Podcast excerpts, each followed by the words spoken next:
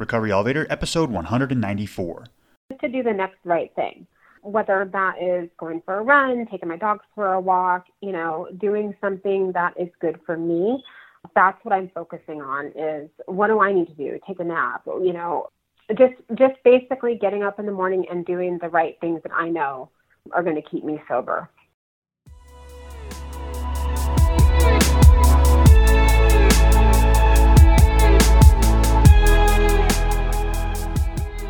Welcome to the Recovery Elevator Podcast. My name is Paul Churchill. Thank you so much for joining us. On today's podcast, we've got Kellie.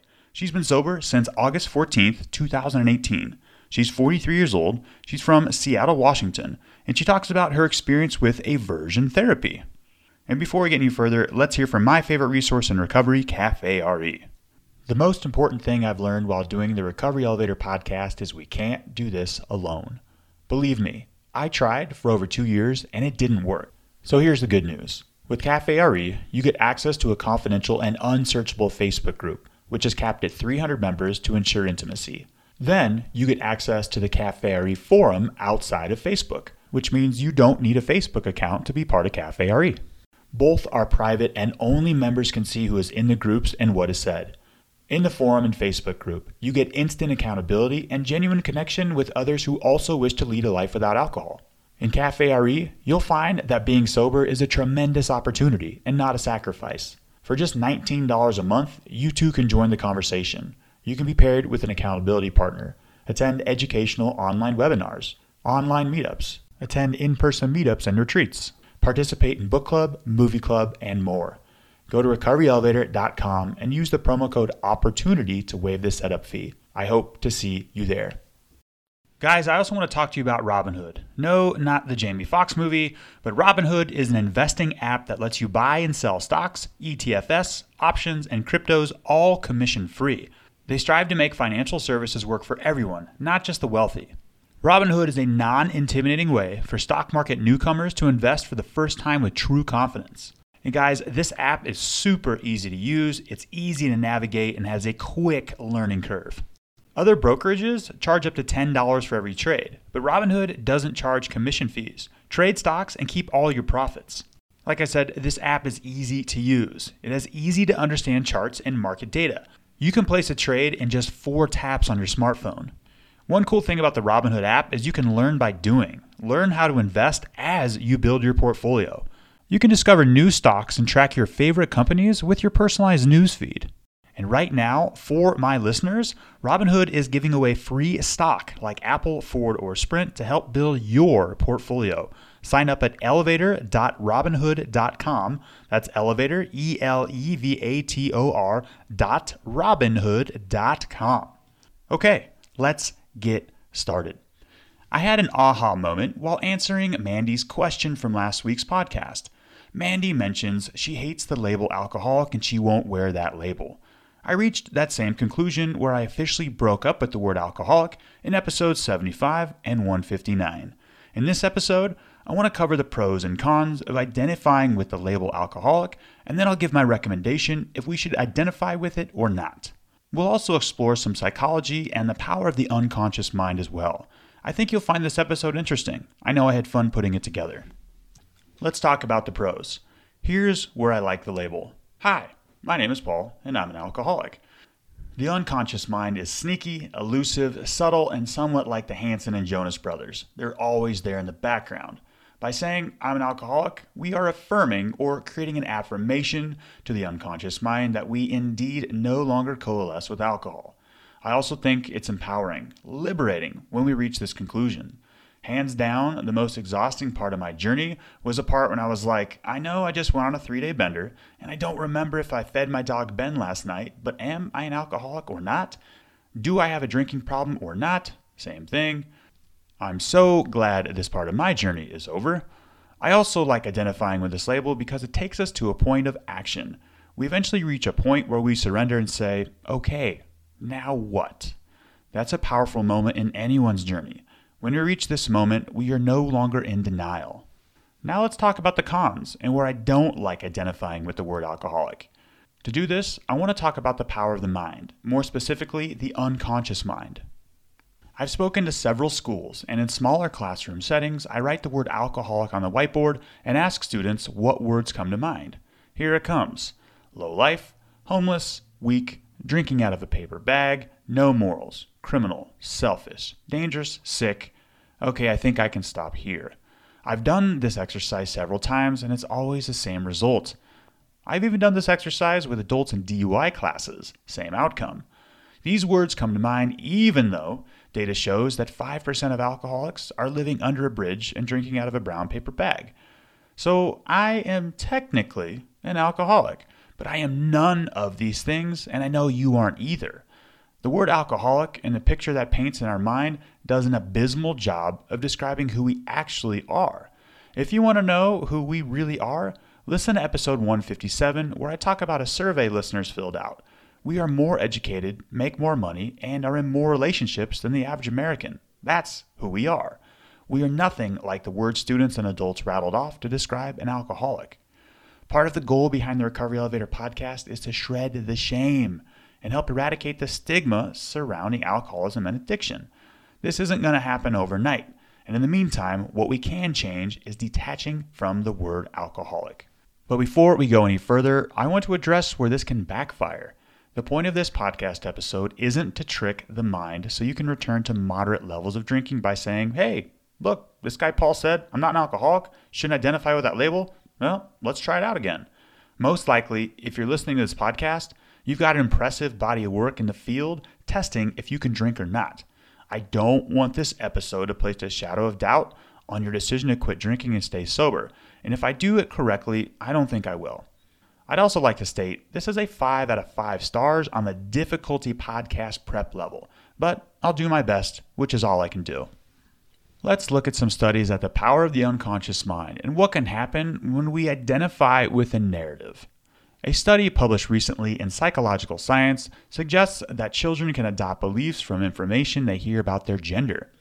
Telling a boy he's good at math and telling a girl she's bad at math can dictate how good these students will be in math. To test this theory, 144 children, ages 4 to 7, played a game in which they looked at pictures of 3D blocks shown from different angles, then matched pairs of images that showed the same block from a different perspective. The girls were told boys were better than the girls at this game. What happened? Boys scored 12% higher.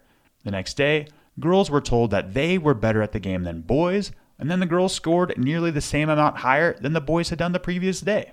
Complete opposite. Here's another story. When Harvard educated American surgeon Henry Beecher was serving in World War II, he ran out of morphine.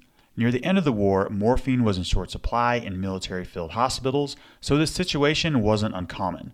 At the time, Beecher was about to operate on a badly wounded soldier. He was afraid that without painkiller, the soldier might go into fatal cardiovascular shock. What happened next astounded him. Without skipping a beat, one of the nurses filled a syringe with saline and gave the soldier a shot, just as if she were injecting him with morphine. The soldier was told this was morphine. The soldier calmed down right away. He reacted as though he actually received the drug, even though he'd received a squirt of salt water. Beecher went ahead with the operation, cutting into the soldier's flesh, making what repairs were necessary, and sewing him back up, all without anesthesia. The soldier felt little pain and did not go into shock. How could it be, Beecher wondered, that salt water could stand in for morphine? After that stunning success, whenever the field hospital ran out of morphine, Beecher did the same thing over and over with the same results. Most of us know this is called the placebo effect, which is one of the strangest and least understood phenomenons found in human physiology and psychology. In other words, we trick ourselves back into health, proving that the brain is an extremely powerful entity. There's also something called the nocebo effect, which is what I want to talk to you more about in this episode. This can be an expectation of negative side effects if we identify with a specific label that carries a stigma alcoholic. In the book, You Are the Placebo by Joe Dispenza, he talks of a patient who was inaccurately diagnosed with terminal cancer and was told he had little more than two months to live. The patient died shortly after two months, and at the autopsy, they didn't find any cancer. The man had identified with the label of a terminal cancer patient, and the unconscious mind did the rest. After doing the Recovery Elevator podcast for nearly three years, I've seen some consistencies. People don't want to associate with the word alcoholic, and I understand why. As long as we aren't in denial, then my response to that is don't do it. If we over identify with this label, at the unconscious level, it can do much more harm than good. So, what should we label or call ourselves? Well, you can use the term alcohol use disorder, AUD, or I like this one, someone with enhanced dopamine receptors. This is EDR. Or you can try something like this Hey, my name is Susan. I have a heart the size of Texas. I'm a wonderful mother of two. I'm valued at my job because I'm good at my job. In my free time, I like to take walks with my dog Jenny. I'm a loving spouse, and I prefer not to drink poison. I've decided I want to make some improvements in my life, which I deserve, so I'm hoping to no longer drink alcohol. Go ahead and identify with that, except insert your name instead of Susan. After the interview with Kellie, I'm going to chat a little bit with you about how I'm breaking away from my identity. And before we hear from Kellie, let's hear from our sponsor, ZipRecruiter. You know what's not smart?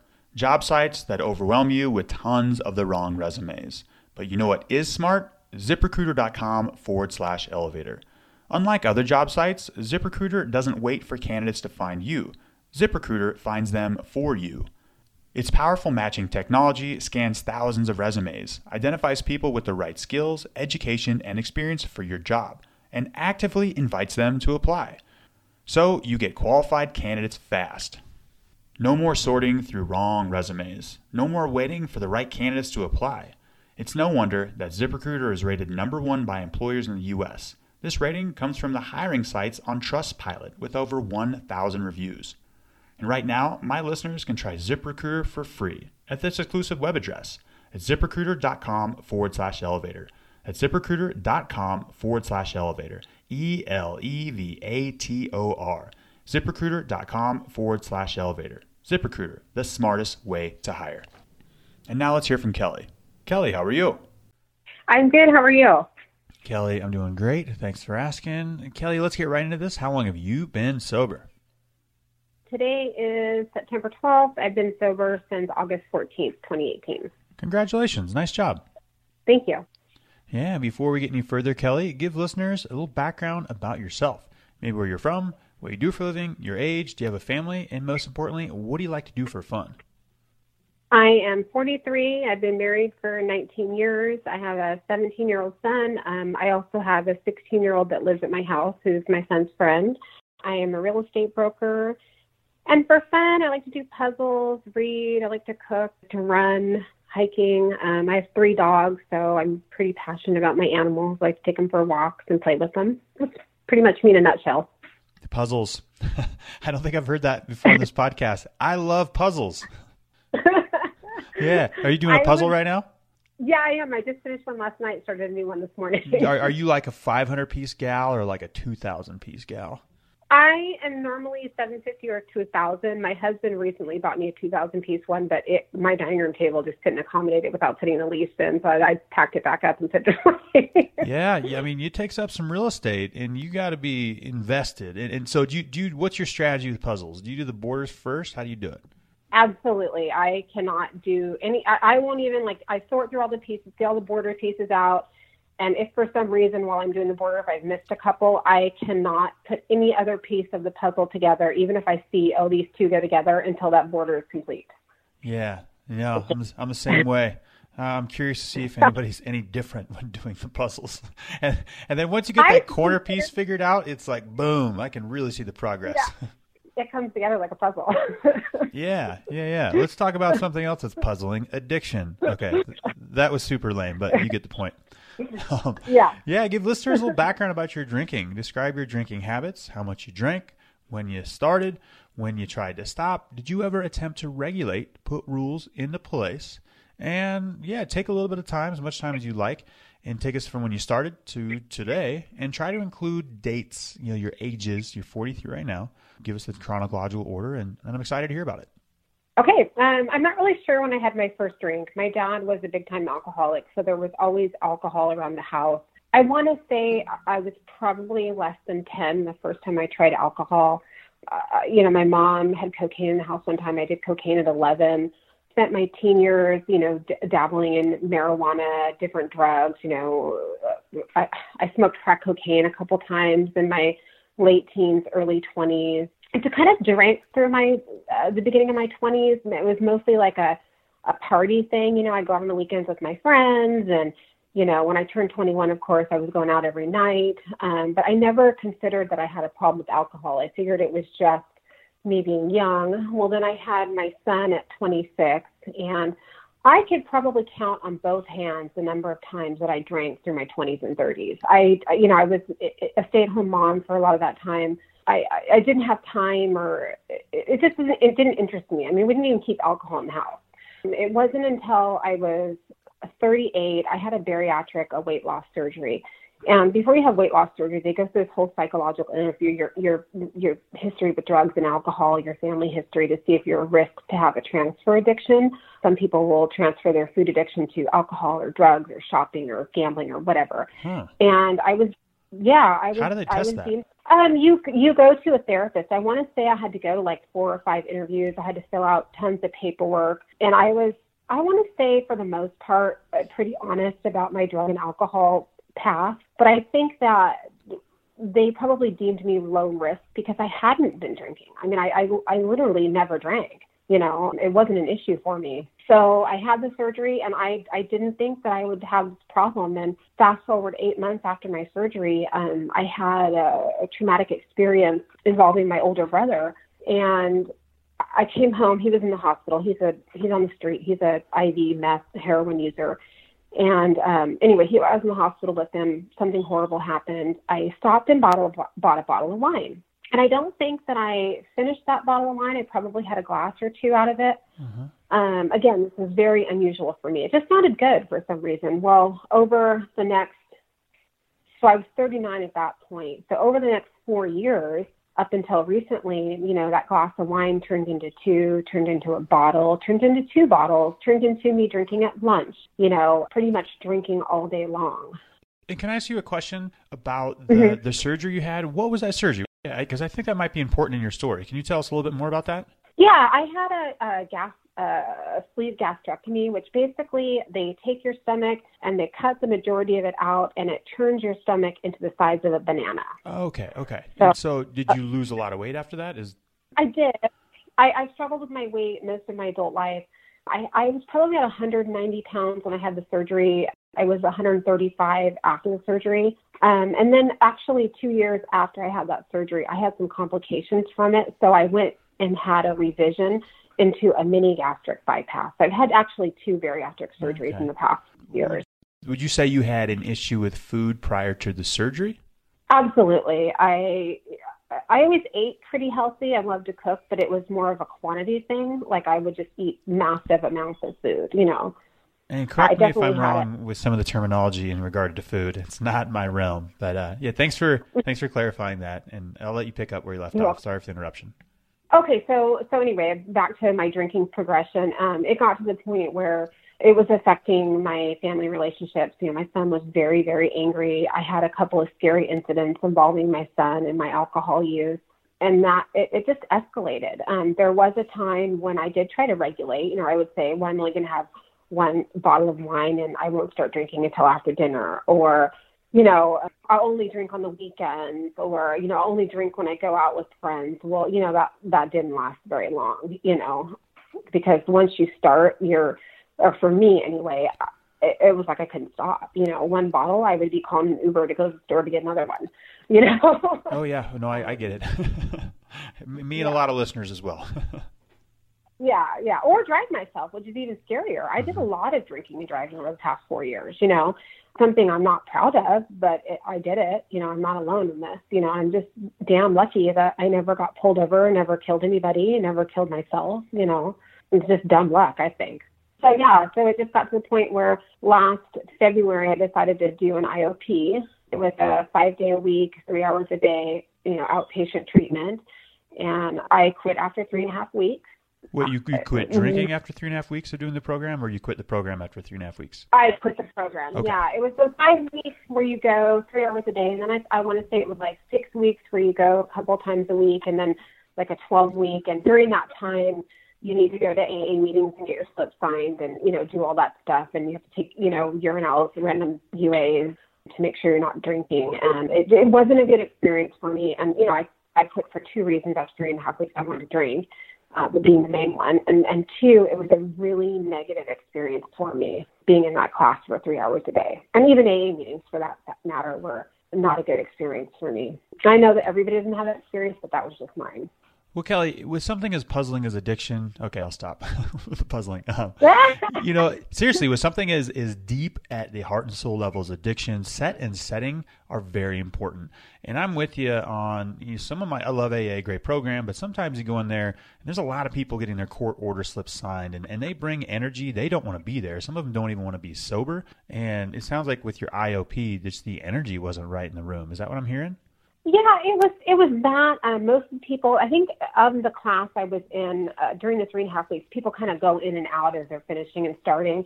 There probably was maybe 12 different participants in my three and a half weeks that I was there, and I, only one other person wasn't court ordered or wasn't there because they'd been caught drinking on the job and needed to keep their job. So there was one other lady and myself. We were the only people that were there voluntarily. And, you know, I know people do get sober by going there, you know, being court ordered or whatever. But for the most part, you're right. The people didn't want to be there. It was more of an obligation. It was a chore. And then the other reason for me it was really negative was the lady who ran the group, nice lady, but all I heard for three and a half weeks was about her alcoholism and all the crappy things that happened to her life, her DUIs, her kid with fetal alcohol syndrome. And it was constantly berating us. We're alcoholics. I have to identify myself as an alcoholic every day. I have to stand up in the meeting and say, I'm Kellie, I'm an alcoholic. Mm-hmm. You know, mm-hmm. go to AA meetings, do the same thing. And in my mind, I just, it was like I was focusing on the negative aspects of myself rather than I'm a mother, I'm a wife, you know, I'm a career woman, I'm, you know, I'm all these other things, you know, alcoholism doesn't define me. You know, that's not who I am. I don't wake up in the morning and go, God, you're an alcoholic, Kellie. You know, of course, those thoughts are in your mind, but that's that's not how I'm going to call, talk about myself. You know, it's like saying I'm ugly or you know I'm unsuccessful or it's it's to me it was just a really negative way to talk about myself. And you know, they would say things like, well, you know, your dad was an alcoholic you're an alcoholic. You have all this alcoholism and drug abuse in your family. Your kid's going to be an alcoholic too. At the time he was 16, I'm going, look, whatever happens to him in the future, I have no control over. I don't want to sit here and dwell on that and go, God, you know, I've, I, you know, condemned my child to a life of alcoholism. Thank you very much for pointing that out. Yikes. yeah, I definitely don't subscribe to any of that thinking, and I like what you said about the defining role of the word that alcoholic that can play in someone's life. I've broken up officially with that word on this podcast several times. It is what it is. You can call me alcoholic, fine. That's totally fine, but it does not define me either. So I like what you said there. And I want to back it up a little bit. In, in fact, after the IOP, we're going to talk about the Schick Shadel program in Seattle, which is exciting. But I want to back it up a little bit. And it's just fascinating addiction. I love what I do and I've never heard about so the surgery. I learned something new about that, but the transfer risk. And if I understood you correctly, the transfer risk was they interview you. You were honest at the time. You said, and you can only count it like a couple handfuls, or maybe on one hand or two, the amount of times you drank in your twenties. But the transfer risk was to see if you would almost pick up a different addiction than food after that. Am I correct? Was that what that was? Exactly, because you, you, I physically can't eat anymore. I mean, I can eat, but not in the quantities, and I don't get that same satisfaction that I had you know, like you get satisfaction from drinking or drugs. I don't, I didn't get that anymore from food. So they, they call it a transfer addiction. A lot of people end up with them. As a matter of fact, I know a lot of people who've had bariatric surgery who then go on to be alcoholics. It's very common. Kellie, uh, to be honest with you, I don't know of anybody who's quit drinking that hasn't experienced. Well, I can't say that anybody. The majority of people I know, including myself on this microphone, I experienced transfer addictions after I quit drinking. And that for me mm-hmm. looked like work, it looked like exercise, it looked like chewing tobacco, cigarettes, starting to abuse my ADD meds. And mm-hmm. after you went from food to the alcohol, did you have a moment where you look back, you're like, wait a second, food wasn't the problem, alcohol might not be the problem? Did you? Maybe we're getting ahead of ourselves. I think we're getting ahead of, ahead of ourselves with that, actually. Um, but do you see what I'm getting at? Yeah, yeah. No, I'm a very self-aware person, and I, I realize that I have an addictive personality. That I and I've done the same as you, where you know, when I lost weight years and years ago, I transferred that addiction to running, where I literally probably went because I've lost weight in other ways as well, doing Weight Watchers, that kind of thing. Where I I probably went even leading up to the time when I had the bariatric surgery, I was still running every day at 190 pounds, where I would run constantly. You know, it didn't matter if I had plantar fasciitis or my hip was out or I had any pains in my body that would have prevented a quote unquote normal person from running. I would go anyway because sure. I needed that. I don't know what it was about that that I needed, but I needed it. You know, so I I have the propensity to get addicted to anything. gotcha. No, it's I just find it fascinating that there's actually a term. I don't think it was called transfer risk, but it's basically them saying like, are they going to play the game of addiction whack a mole after this surgery? Um, it's fascinating. And mm-hmm. okay, pick us up where we left off uh, with the IOP. Okay, so I, I did the IOP. I wasn't enjoying it. I actually left there every day wanting to drink more than I did when I woke up in the morning, where it was just, I, it's all I could think about. And I had told my husband at the time, you know, since last February, that if I didn't complete the IOP or didn't stay sober, combination of both, that I would check myself into an inpatient treatment. And uh, my husband has been very patient these past four years. You know, he's just kind of given me enough rope to not hang myself. And I, I made that promise. It took me six months to fulfill it. When I was in the IOP, one of the topics uh, that came up in conversation um, was different forms of treatment centers. And the lady who led the group brought up Schick And I've grown up in the Seattle area my whole life. Schick has been here since 1935, and I've heard the commercials. I, I didn't really understand what they did there. She kind of went over, you know, what they did at Shadel and called it barbaric, and it doesn't work. And at the time, I remember sitting there in that class thinking, well, what's more barbaric than drinking yourself to death? How bad could this treatment be? You know, especially if it's something you sign up to do and someone's not, it's not like you're getting waterboarded. you know, I mean, sure. You, you actually yeah. asked for this, you know so at the time it kind of planted the seed well you know uh, six months in i you know still drinking it was getting progressively worse my behavior was getting riskier the blackouts were getting more frequent and i i finally just said it enough is enough i can't i you know my relationship with my 17 year old deteriorating I, I thought I have to get this under control. He's a senior this year. I don't want to miss any of these moments. And also, I was thinking when he goes off to college next year, and I'm experiencing an, an empty nest, how bad is my alcoholism going to get then when I'm not trying to hide it from my son? Uh-huh. Where I can just drink all day, every day out in the open, and I don't need to worry about him coming home from school, sure. you know, and seeing being wasted. And I could just totally picture myself drinking myself to death, basically. So anyway, that was the decision. You know, the reason I decided to end up going to Schick Shadel and giving that a try. So that just happened. I went in on the August 15th. And, so a, and listeners, Schick is aversion therapy. Basically, to summarize, it's the patient's brain will automatically associate addictive substances with unpleasant feelings, eliminating the cravings.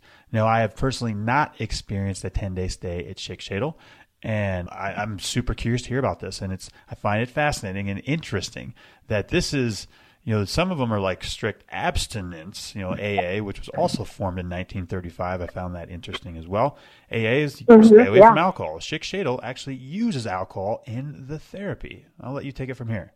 Okay, so they have they have two different therapies that they do there. One of them is called a sleepy, and that's the first one you do. Basically, they give you a light anesthetic. Um, I believe it's propofol that they use you're slightly sedated and they go through a list of questions. And basically, they're trying to tap into your subconscious mind. This is like a truth serum. You can't lie during this interview. You don't remember it. You don't remember the questions they ask you. They do transcribe it, so you get to go over what questions were asked and answered during the interview. And it's very insightful, and the the questions are very honest. I mean, they were asking me questions I probably wouldn't have admitted to if I was conscious. So they it lasts about 10 minutes, and then when you're done with that, you go back to go back to your room and you you kind of reflect. You're not supposed to be on your phone or talking to anybody. And for me, it was a 30 minute go in my room. Oh, excuse me. Yeah, after the sleepy. No, I'm sorry. So you have to back up. After the sleepy, you go in your room for an hour because you're still under anesthetic. Sure. So they don't want you walking around falling and things. Sorry, I'm, I'm mixing up the two. Kellie, you're doing um, great. it's all a blur, really, those 10 days. And then it might be the anesthetic, I don't know. But, um, and then the next day you go and they call them duffies. And like I was saying before, I don't know where this term came up. Somewhere along the way, patients started calling them duffies. And there's two different forms of it. Uh, the one that I did, I did because of my bariatric surgeries. I'm not able to physically vomit. So what I did was the electroshock therapy. They hook up a TENS unit and these little electromagnetic pad things or whatever to your wrist. And you're in this little room with the nurse and there's all these shelves with alcohol and there's a little bowl in front of you.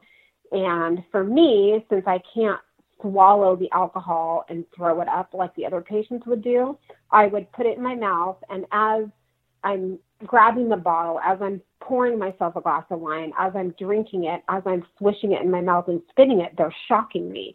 And my hand is shaking and it's not painful, just uncomfortable. And you get to pick the level. So if it's not enough, they'll turn it up. They're shaking hard. And uh, at times it would be so high that I couldn't, like after I gripped the bottle or the glass, I couldn't put it down. My hand was literally stuck to the bottle. It was, it was spasming so bad. So I would do that, you know, a couple dozen times. And then you go back to your room afterwards and you sit there with the rag soaked with your alcohol of choice or all of them. And you lay there and you, you might fill out a little questionnaire, you know, things about yourself, um, or, and sit there and reflect on, you know, your alcohol use and I have an orange rubber band that I wear around my wrist. And, you know, during my stay at Shadel and even now, if I have any fleeting thoughts about alcohol, I just give myself a quick few snaps of the rubber band, which kind of reinforces that that negative association with alcohol. So basically, with Schick Shadel, they're trying to what they do is they with these faradics and then what the other patients do, the Duffies, where they vomit they're creating that negative association and they're closing those transmitters in your brain that cause you to crave alcohol. So the cravings are gone. I've been gone for four weeks from there, three weeks or whatever, and I don't have any cravings. They're literally gone. And my other attempts at stopping drinking, I was white knuckling it. Like that's all I could think about. That's all I was focused on. If I went a day or two with alcohol, I probably didn't have five minutes where I didn't think about drinking, you know, or thinking about stopping and having a drink. I don't have that anymore. It is simply gone. It's truly amazing. I I went in there with an open mind and still a little a little bit skeptical about what I was doing because what the treatment that I was doing to faradics didn't seem as extreme as what the other patients were doing, which was the you go in the room with the lady who the bartender they call her, where they have all the alcohol and that person will drink Ipecac and they'll sit there and take shots and shots and shots of alcohol and they will vomit and they'll uh-huh. get diarrhea and they get really, really sick. So I was really skeptical, thinking, well, God, you know, I, I'm not getting sick like them. I'm not feeling horrible. I actually feel fine after I've, I've done it. So I was really skeptical as to whether this would work for me. And it, it's almost a miracle. You know, I, don't really think about alcohol. I have like fleeting thoughts. If I'm driving past the place where I would normally go and drink or pick up alcohol or whatever, it's really fleeting and it's it's almost like eh, you know it's there but i don't need it you know i can go to the grocery store and i'm not focused on every end cap that has displays of wine and beer and whatever you know I, whereas before that's all i would zero in on was oh there's that beer i like or there's that wine i like or you know or any wine you know it's crazy i i can't describe it other than it's, it's a miracle Kellie, we can um, use the M word on this podcast. We can use the miracle word anytime. In fact, going any amount of time without alcohol is a miracle, and, and nice job. Again, I, I don't have ex- personal experience with Schick I got the email from you. I looked at it, and then I was like, oh, yeah, I have a friend who did it a couple of years ago, and he is still sober as well. So I wanted to get you on the podcast, and I don't want to play the devil's advocate. I don't have all the answers, but I want to ask you a couple questions. Almost, it seems like this is like a, a like a, a, smaller version of the way we're treating addiction on the larger scale, which is we're punishing addiction out of people, and on the on the government side, this looks like jails, prison, incarceration, and we're almost mm-hmm. trying to punish the addiction out of people with. Correct me if I'm wrong, but drinking them and inducing violent reactions, we're trying to punish it, almost shame the alcohol out of people. Is am I wrong on this? Um, I don't think so because that place, Schick Shadel, was such a positive environment. You can't go there. I mean, you could go there if you're court ordered and you're paying cash for it or your private insurance pays for it. But there is no one there that's court ordered. People are there because they want to be. And I I don't think it's like a punishment. I mean, it, it's a brief period of time. It's a 10 day inpatient, and the vibe in there is so positive. The nurses, the doctors, the administrative people. I mean, their one goal is to help you stay get sober and stay sober. That's all they care about. And when I was in the IOP, you know, it was that constant, you know, you're an alcoholic, this is horrible, your life has been terrible, and all these horrible things you've done. Let's reflect on that. You know, this is more, let's reflect and let's focus on you not drinking or using or whatever it is you're doing. And their, their, their ideology kind of aligns with mine where they're not focusing on you being an alcoholic you go they have a number of classes every day where you go to that last from an hour to an hour and a half two hours long. And they're not they say they're mandatory but if you don't show up nobody's coming and hunting you down and writing you up or you know you can have your phones with you. You can have your laptops. You can have visitors all day long. You can have uber eats deliver food to you. It's a very it's, it's like your normal life but you're at Schick Shadel so their ideology lined up with mine where you don't identify yourself as an alcoholic. You identify yourself as a non-drinker. Like if you're at a party, and they have a class about this, and somebody offers you a, a drink. No, thank you. I don't drink. Yeah, I can definitely you know? get behind that for sure. Yeah. And and what yeah. about the why? And even we'll back it up to the surgery you had. What's the why? Have you did you address it at Schick Shadel? The why? I don't know if you've heard the term drinking is but a symptom, but for me, the further I went mm-hmm. along, I started to realize that, damn it, alcohol was not the problem that I thought it was.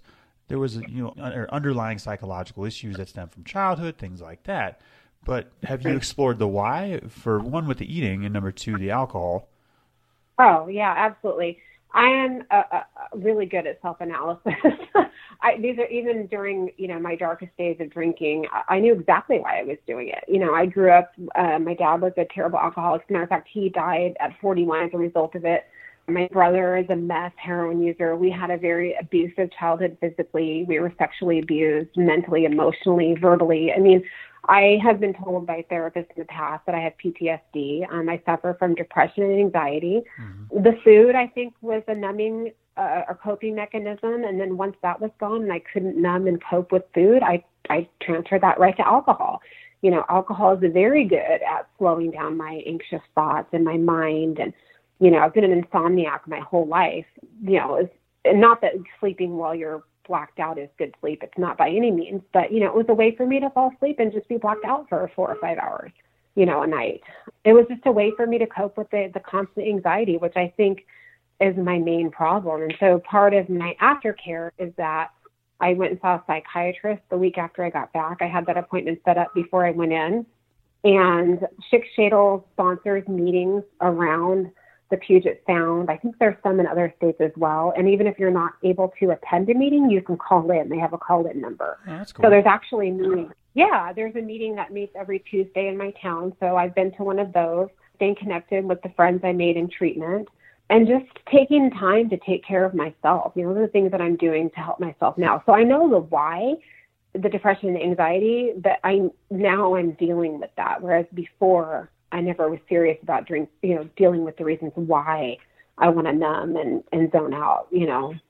Yeah, Kellie, these are these are kind of tough questions I'm throwing at you. You're doing a great job, and I want to keep in mind that we're both on team recovery. Like I'm, we're on the same team here. Another one is: Do you think there might be a transfer risk here? Like kind of the same question they asked you with the gastro surgery. I know I said that wrong. Sorry. Oh no, it's okay. The sleeve gastrectomy is what I had. Um, I do think there is a, a risk for me to pick up something else, but one of the things that they that Schick Shadel, you know, through the aversion therapy, is they're closing those receptors in your brain that that make you want to drink, that have the craving. So if I did pick up a drink, or if I did, let's say, take an opiate, I've, I've never had a problem with pills, or if I did start abusing pills, it opens those receptors right up, and I'm right back to where I was you know, drinking or whatever, you know, whatever it is I, I decide to pick up. So it's there. It only will take one drink for me to get right back and have that stuff and have the cravings come back. So the cravings are gone. Now I'm dealing with the internal stuff as to why I drink. So like last night, for example, I I have a cold and I woke up at like 3:30 and my sinuses were just burning and I had that dripping down the back of my mm-hmm. throat feeling and I got up and my family's been sick, so there was NyQuil in my house. Well, you know, I'm not even thinking. It's three thirty in the morning. I take two NyQuil pills, and then I'm laying there in bed and I'm going, "Oh shit!" Uh oh. NyQuil has alcohol in it. I'm, oh god, I'm, I'm freaking out, thinking, "Oh my god, I'm, I'm going to wake up in the morning and I'm going to want to drink, and all these things are going to happen." And and then I thought, no, I'm I'm not going to. Like I just it's, it's and I I woke up this morning totally fine. I had no ideas about drinking or anything, but so the risk is there and they tell you that you're not supposed to take any you know pills or cold medicines or anything that have alcohol or mouthwash and all that. So i've been so careful and then i did that boneheaded thing at three thirty in the morning but i don't think there was enough in there for me to go back to no, drinking. but Kellie i gotta say congratulations. This is where your journey took you. Nice job. You put in the work. I did a little bit of research on the Schick method, and it's 10 days of you're putting in a lot of hard work. Nice job. And and there's a there's so many cool ways that we can treat recovery, different alternative methods. If you would have told me four years ago that my journey would involve ayahuasca and mm-hmm. a sapo ceremony, and that's where you take the venom from a frog and burn your arm and put the venom in your arm, and for the 15 minutes you're like the worst pain in your entire life. I would have told you get out of town, and everybody's going to have their two cents on what they think about your recovery, Kellie, including myself. But at the end of the day, podcast guy's opinion doesn't matter. It only matters for you. So nice job. Thank you. Yeah. So how are you going to get? Sounds like we're at like day 28 or 29. How are you going to get day 30, 31? Yeah. What's your plan in sobriety moving forward? Uh, my plan is to, and I heard somebody else say, I don't know if it was on a podcast or something I read, but just to do the next right thing. Whether that is going for a run, taking my dogs for a walk, you know, doing something that is good for me that's what I'm focusing on is what do I need to do? Take a nap, you know, just just basically getting up in the morning and doing the right things that I know are going to keep me sober. You mentioned earlier um, that you're aware. Talk to me more mm-hmm. about that. I, I think awareness is one of the most powerful tools we can have to combat cravings, negative thinking patterns, all the above. Talk to me more about that. Mm-hmm. Yeah, so one of the things they, they talk about at Schick and, and part of the sleepy interviews, the the sedated ones is um, positive affirmations. When you're in that interview, they ha- they read you positive affirmations and you repeat them back. So part of me being aware is being aware of my negative thoughts and my negative self-talk, which is not something that I do a lot. But it, you know, you have the, the, your subconscious mind tells you things. And so part of what I'm trying to do is recognize when my subconscious mind is saying terrible things about me to me and combating that with a positive affirmation, you know. So that's important. Just basically being of my thoughts because I think, especially as alcoholics and addicts, we tend to get lost in our own minds a lot, and those negative thoughts can be obsessive and they're unwanted. they come in there whether you like it or not. So, a lot of times with alcohol and drugs, you drink and use to quiet those thoughts. But now I'm almost welcoming them where I can, you know, shoot them down and go, no, that's not true. You're not a loser. You're not this. You're not that. You're this. You know, you're the, all these positive things. Uh, that's you a know? big moment in anyone's journey. So I've said a couple episodes ago, the average person has sixty to seventy thousand thoughts per day, and we re- when we reach the point in our journey where we can say, wait a second, they're not all true, and mm-hmm. and start to be aware of these negative thought patterns. I mean, that that's big. That's huge. And a lot of people are way ahead of the game in comparison to myself. I started doing this like year three to four to sobriety, and it's been transformational. It's really cool. And Kellie, mm-hmm. what's mm-hmm. on your bucket list in sobriety? I ran a marathon four years ago. I want to run another marathon. I still was running through my alcoholism, but I was in no way, shape, or form to run a marathon. I just didn't have the discipline or even the energy to go out and run 20 miles, you know. So I want to start training for the marathon. I want to make it through my son's senior year sober. I, I want to be present, like literally present in every way I can be for all of his important moments coming up. That's pretty much it. I mean, I, I'm not really trying to think too far ahead about, you know, what's going to happen in a year or two. Those are my short term goals. And what have you learned about mm-hmm. yourself in sobriety? That it is possible for me to be sober. That before I thought I was on this path where I was drinking and I was going to end up like my dad or end up on the streets like my brother. That was kind of always in the back of my mind that I'm going to let this take control of me 100%. I'm going to lose everything. You know, I'm going to lose my career. I'm going to lose my husband, my kid, my home. But I've learned that those things aren't true. You know, I can be sober. I don't have to let this dominate my life. You know, I have so many other great things going on that those things are what's important. Alcohol is not important. You know, I, I let it be the most important thing in my life for four years, and it's just not anymore. I, I don't want it to be, you know. Kellie, we've reached um, the rapid fire round. If you could answer these questions within 30 or 60 seconds, that would be great. Are you ready? Yes. All right. Number one, what was your worst memory from drinking? My worst memory is not a memory. I have spent the day drinking and my husband, you know, I, I normally cook dinner every night. Well, on a night where I'd been drinking all day long, my husband would usually go get takeout or I'd order takeout. Well, he he left to go get takeout for him and the kids, and I didn't find this out until the next morning. My husband actually, do you remember what happened last night? And I said no. Apparently, while he was out getting dinner, I passed out on the dining room floor. My son came up from the basement, saw me there, thought I was dead called my husband crying and, and I have a 17 year old who's very unemotional, does not show emotion. And he was crying hysterical to my husband on the phone. Mom's dead. And my husband had to pick me up and put me in bed. I don't remember it, but that's probably my worst quote unquote memory from drinking. And we've all heard the aha moment. When was your oh shit moment indicating that you can't control your drinking? Making my husband a co conspirator in my drinking you know, in the last six months after I quit the IOP, I was kind of sort of trying to hide it from my son. And my husband and I having a screaming match in the garage about him going to the store and getting alcohol for me. Otherwise, I was threatening to drive drunk or call an Uber. And him coming home with it and basically, you know, throwing it at me, saying, you know, look what you've made me do, look what you've turned me into. You know, that was my oh shit, like aha moment. Like, you know, this is this is not good. You know, this isn't just affecting me; it's affecting everyone. Sure. You know. And and what's your favorite resource in recovery? My favorite resource in recovery uh, probably is the people that I met while I was there. Um, I met a lot of cool people at Schick They don't just treat alcohol; they also treat any drugs that you've been smoking, opiate addictions, pills. And I've met a really a lot of nice people there. So just texting with them, calling them, getting together with them, and just kind of comparing notes and not even talking about using or not using, just you know, having relationships with people who don't drink. That's great. yeah, the community. That's my favorite resource yeah. recovery too. Yeah. Yeah. And, yeah. And in regards to sobriety, what's the best advice you've ever received? Don't listen to other people about recovery. It, your recovery to you is what it is. You you got to do it your own way and whatever works for you. Having them lambast uh, Shadel and that IOP actually opened my eyes to what Shadel was, and that's why I went you know, I've I've heard people bash AA, bash in treatment. I mean, it, just because it's not for you doesn't mean it doesn't work for other people, and the same goes for you. Just because it works for you doesn't mean it's going to work for other people. Don't listen to anybody. Do what you have to do. This is about you. It's not about them. And what parting piece of guidance can you give the listeners who are in recovery or thinking about quitting drinking? Kind of like what I said earlier. You know, do the next right thing. You know, you don't have to think about six o'clock tonight just think about right now. What am I doing right now that's keeping me sober?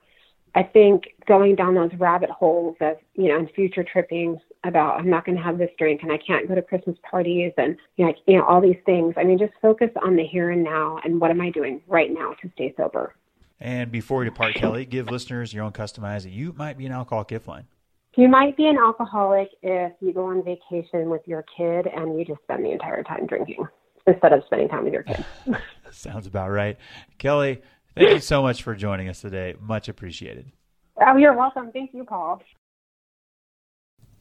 I met with my counselor a couple weeks ago and something strange happened. Something different happened. My counselor asked me, Hey, Paul, how have you been? And I see this counselor about once a month, and within that time frame, a couple things had happened. A couple things that I would look up at the small business gods and say, Come on!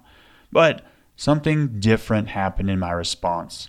Usually, when a therapist asks you this question, somebody them I am paying them an hourly rate, this is like the slowest of all pitches across the plate. It's basically teed up. Yeah, you want to know what happened? Well, here we go. But the difference was nothing came to mind. I sat there for five seconds, which turned into 10, which turned into 15, which then turned into me putting my hands over my eyes, and the tears came. I realized that nothing was wrong. I realized that I was breaking away from an identity of someone who I used to be. My identity was a guy who struggled, who struggled with alcohol, who had to try harder than everybody else to see the football field, to succeed in business, etc., etc. That's who I was, a guy who struggled. And it was a beautiful moment. And those tears, what we chatted about, was me grieving the person who I no longer was. So be careful with these identities. If you perceive yourself as an alcoholic who's struggling big time, well, then that's who you're going to be. If you think you've got a long road ahead, then you probably have a long road ahead. I wanted to share that with you guys, and I encourage you to explore some of the identities or roles that you're identifying with. Okay, recovery elevator, we took the elevator down. We got to take the stairs back up. We can do this.